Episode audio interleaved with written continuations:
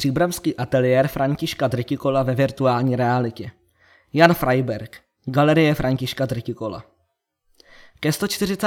výročí narození Františka Dritikola vznikla digitální 3D prezentace jeho příbramského ateliéru.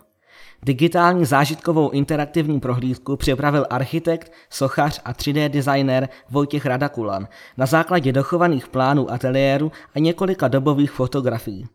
Kurátorem je Jan Freiberg, svůj hlas dílu propůjčil Pavel Nový. Příbramský ateliér František Drtikol provozoval ve dvoře domu číslo 144 na dnešním Václavském náměstí pod Svatou horou v letech 1907 až 1909 nebo 10 po návratu z vojenské služby. Stavbu ateliéru financoval Drtikolův otec s vidinou synova komerčního úspěchu. Syn se měl věnovat živnostenské fotografii. Ateliér však neprosperoval. Dretikol věnoval hodně času sebevzdělání a realizoval své umělecké touhy.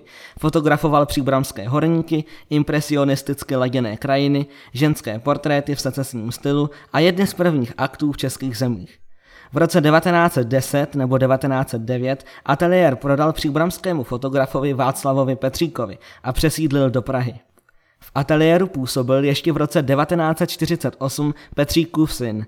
Později byl přebudován na zázemí pro místní bufet provozovaný národním podnikem restaurace a jídelny.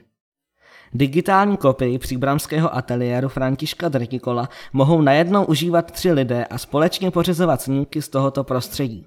Jeden z uživatelů se stává kamerou a určuje úhel pohledu pomocí VR brýlí. Druhý může ovladači ovládat světlo a Tritikolovi abstraktní tvary z pozdní fáze jeho tvorby. Třetí oba pozoruje zvenčí a určuje, kdy se bude fotit. Interaktivní dílo se bude dále rozvíjet. Měkká aréna je architektonicky koncipovaná herna, která umožňuje zážitek virtuální reality v bezpečném designovém prostoru. Autorem této funkční sochy je Vojtěch Rada, Rada Kulan. Architekt, sochař a programátor, který je navrhl na míru pro prostor galerie Františka Drtikola. Kurátorem je Jan Freiberg.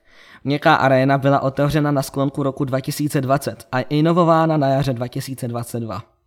Nabízí několik desítek uměleckých, edukativních, herních nebo fantazijních her, taktéž virtuální prohlídky světových galerií či procházky po vesmírných stanicích.